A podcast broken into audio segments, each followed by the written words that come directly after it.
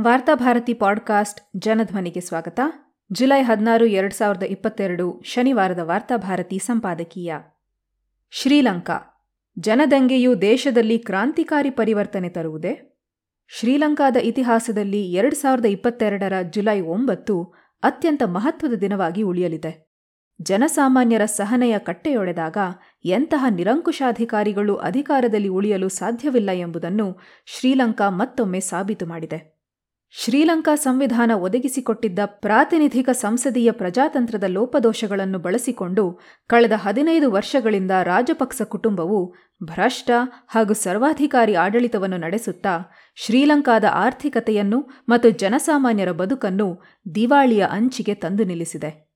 ಇದೀಗ ಜನಸಾಮಾನ್ಯರು ತಮ್ಮ ನೇರ ಪ್ರಜಾತಾಂತ್ರಿಕ ಕಾರ್ಯಾಚರಣೆ ಅರಗಾಲಯದ ಮೂಲಕ ಸರ್ವಾಧಿಕಾರಿ ಅಧ್ಯಕ್ಷ ಗೋತಬಯ ದೇಶ ಬಿಟ್ಟು ಓಡಿ ಹೋಗುವಂತೆ ಮಾಡಿದ್ದಾರೆ. ಭಾರತದೊಂದಿಗೆ ಸ್ವಾತಂತ್ರ್ಯ ಪಡೆದ ಶ್ರೀಲಂಕಾ ಹಲವಾರು ಮಾನವ ಅಭಿವೃದ್ಧಿ ಸೂಚ್ಯಂಕಗಳಲ್ಲಿ ಭಾರತಕ್ಕಿಂತಲೂ ಉತ್ತಮ ಸ್ಥಾನದಲ್ಲಿತ್ತು. ಪ್ರಧಾನವಾಗಿ ಕಾಫಿ, ರಬ್ಬರ್ ಇತ್ಯಾದಿ ವಾಣಿಜ್ಯ ಬೆಳೆಗಳ ರಫ್ತು, ಪ್ರವಾಸೋದ್ಯಮ ಮತ್ತು ಗಾರ್ಮೆಂಟ್ನಂತಹ ಪ್ರಾಥಮಿಕ ಔದ್ಯಮಿಕತೆಯನ್ನು ಆಧರಿಸಿಯೇ ಶ್ರೀಲಂಕಾ ಉತ್ತಮ ಸಾಧನೆ ಮಾಡಿತ್ತು. ಆದರೆ ಸಾವಿರದ ಒಂಬೈನೂರ ತೊಂಬತ್ತರ ನಂತರ ಸಿನ್ಹಳಿ ಬೌದ್ಧ ಜನಾಂಗೀಯ ದುರಭಿಮಾನವನ್ನು ಪೋಷಿಸುವ ನೀತಿಗಳನ್ನು ಆಕ್ರಮಣಕಾರಿಯಾಗಿ ಜಾರಿ ಮಾಡುತ್ತಾ ಅಲ್ಪಸಂಖ್ಯಾತ ಮುಸ್ಲಿಮರು ಮತ್ತು ಮೂಲ ನಿವಾಸಿ ಜಾಫ್ನಾ ತಮಿಳರ ಮೇಲೆ ಜನಾಂಗೀಯ ದಮನವನ್ನು ಪ್ರಾರಂಭಿಸಿದ್ದು, ಹಾಗೂ ಐಎಂಎಫ್ ನೇತೃತ್ವದ ಅಂತಾರಾಷ್ಟ್ರೀಯ ಕಾರ್ಪೊರೇಟ್ ಹಣಕಾಸು ಬಂಡವಾಳಶಾಹಿಯ ಷರತ್ತುಗಳಿಗೆ ಶ್ರೀಲಂಕಾವನ್ನು ಅಡಿಯಾಳಾಗಿಸಿದ್ದು, ಶ್ರೀಲಂಕಾದ ಸಾರ್ವತ್ರಿಕ ಪತನಕ್ಕೆ ನಾಂದಿ ಹಾಡಿತು ಸಾವಿರದ ಒಂಬೈನೂರ ಎಂಬತ್ಮೂರರ ಜುಲೈನಲ್ಲೇ ಪ್ರಾರಂಭವಾದ ತಮಿಳರ ಮೇಲಿನ ಜನಾಂಗೀಯ ದಮನ ಎರಡು ಸಾವಿರದ ಎಂಟರ ಜುಲೈವರೆಗೆ ದೇಶವನ್ನು ಅಂತರ್ಯುದ್ಧಕ್ಕೆ ದೂಡಿತು. ದೇಶದ ಅಭಿವೃದ್ಧಿ ಸ್ಥಗಿತಗೊಂಡಿತು.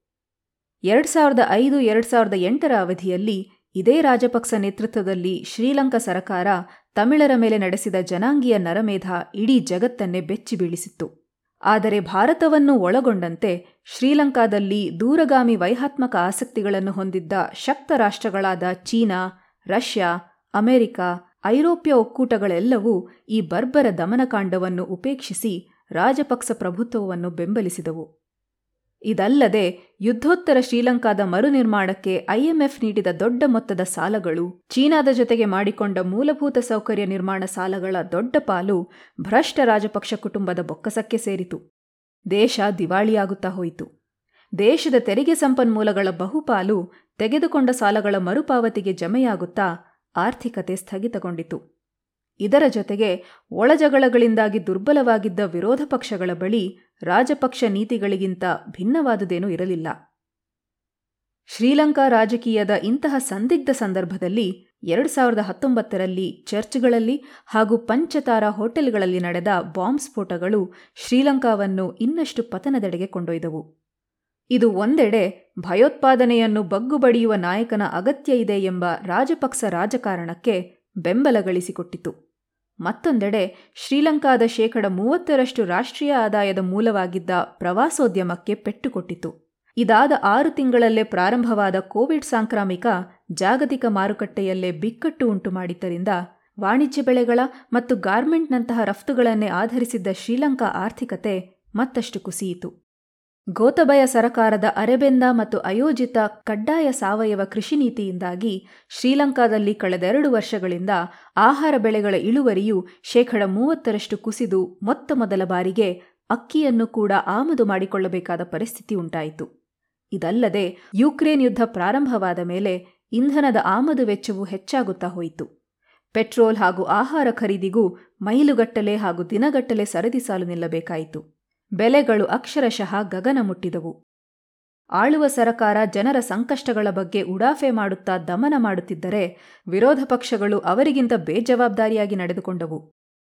ಹೀಗೆ ಸಂಸದೀಯ ಪ್ರತಿರೋಧದ ಮಾರ್ಗಗಳು ಜನರಿಗೆ ಪರಿಹಾರ ತಂದುಕೊಡಲಾರದು ಎಂದು ಜನರಿಗೆ ಮನವರಿಕೆಯಾದಾಗ ಶ್ರೀಲಂಕಾದ ಜನತೆ ನೇರ ಪ್ರಜಾತಾಂತ್ರಿಕ ಕಾರ್ಯಾಚರಣೆ, ಅಂದರೆ ಅರಗಾಲಯಕ್ಕಿಳಿದರು. ಅದೇ ಜುಲೈ ಒಂಬತ್ತು ಜನಸಾಗರವಾಗಿ ಮಾರ್ಪಟ್ಟು ಅಧ್ಯಕ್ಷರನ್ನು ದೇಶ ಬಿಟ್ಟು ಓಡಿ ಹೋಗುವಂತೆ ಮಾಡುವಲ್ಲಿ ಯಶಸ್ವಿಯಾಗಿದೆ. ಜನಶಕ್ತಿಗೆ ಗೆಲುವಾಗಿದೆ. ಆದರೆ ಈ ಜನಕ್ರಾಂತಿ ಆರ್ಥಿಕತೆ ಮತ್ತು ರಾಜಕೀಯದಲ್ಲಿ ಮೂಲಭೂತ ಪರಿವರ್ತನೆಯನ್ನು ತರದೆ ಪರಿಹಾರ ನೀಡುವುದೇ? ಇದು ನಡೆದ ಕ್ರಾಂತಿಗಿಂತ ದೊಡ್ಡ ಪ್ರಶ್ನೆಯಾಗಿದೆ. ಈಗ ತಾತ್ಕಾಲಿಕ ಅಧ್ಯಕ್ಷನಾಗಿರುವ ರನಿಲ್ ವಿಕ್ರಮಸಿಂಘೆ ರಾಜಪಕ್ಸ ಹಿತಾಸಕ್ತಿಯನ್ನು ಕಾಪಾಡುತ್ತಿದ್ದಾರೆ ಎಂಬ ದಟ್ಟವಾದ ಅನುಮಾನವಿದೆ. ಈಗಾಗಲೇ ಅವರು ಅರಗಾಲಯವನ್ನು ಅಡಗಿಸಲು ಸೇನೆಗೆ ಆದೇಶ ನೀಡಿದ್ದಾರೆ. ಸಮಕಾಲೀನ ಜಗತ್ತಿನಲ್ಲಿ ಆಳುವ ಸರಕಾರಗಳ ಶೋಷಣೆ ತೀವ್ರವಾದಾಗ ಆ ನಿರ್ದಿಷ್ಟ ಸರಕಾರವನ್ನು ಕಿತ್ತೊಗೆಯುವಲ್ಲಿ ಜನದಂಗೆಗಳು ಸಫಲವಾಗಿರುವ ಹಲವಾರು ಉದಾಹರಣೆಗಳಿವೆ. ಆದರೆ ಅವು ಮೂಲಭೂತ ಆರ್ಥಿಕ ಸಾಮಾಜಿಕ ಪರಿವರ್ತನೆಯ ಕ್ರಾಂತಿಯಾಗುವಲ್ಲಿ ಯಶಸ್ವಿಯಾಗಿಲ್ಲ. ಶ್ರೀಲಂಕಾದ ಈ ಸಂದರ್ಭವನ್ನು ಬಳಸಿಕೊಂಡು ಹೊಸ ಜನಪರ ಸಂವಿಧಾನವನ್ನು ರಚಿಸುವಂತಾದರೆ ಅದು ನಿಜವಾದ ಯಶಸ್ಸು. ಆದರೆ ಅಂತಹ ಮೂಲಭೂತ ಬದಲಾವಣೆಗೆ ಬೇಕಾದ ರಾಜಕೀಯ ಸ್ಪಷ್ಟತೆ ಅದಕ್ಕಾಗಿ ರಾಜಿ ಇಲ್ಲದೆ ಸುದೀರ್ಘ ಹೋರಾಟ ಮಾಡಬಲ್ಲ ತಯಾರಿ ಮತ್ತು ಸಂಘಟನಾ ಸಿದ್ಧತೆಯನ್ನು ಈ ಜನದಂಗೆ ಹೊಂದಿದೆಯೇ ಎಂದು ಕಾದು ನೋಡಬೇಕಿದೆ. ಅದೇನೇ ಇರಲಿ, ಅಂತಃಕಲಹ, ಜನಾಂಗೀಯ ದಮನ ಹಾಗೂ ವಿದೇಶಿ ಬಂಡವಾಳಶಾಹಿ ಶಕ್ತಿಗಳ ಮೇಲಿನ ಅವಲಂಬನೆಗಳಿಂದಾಗಿ ಪಕ್ಕದ ಶ್ರೀಲಂಕಾದಲ್ಲಿ ನಡೆಯುತ್ತಿರುವ ಬೆಳವಣಿಗೆಗಳಿಂದ ಭಾರತ ತುರ್ತಾಗಿ ಕಲಿಯುವುದು ಸಾಕಷ್ಟಿದೆ.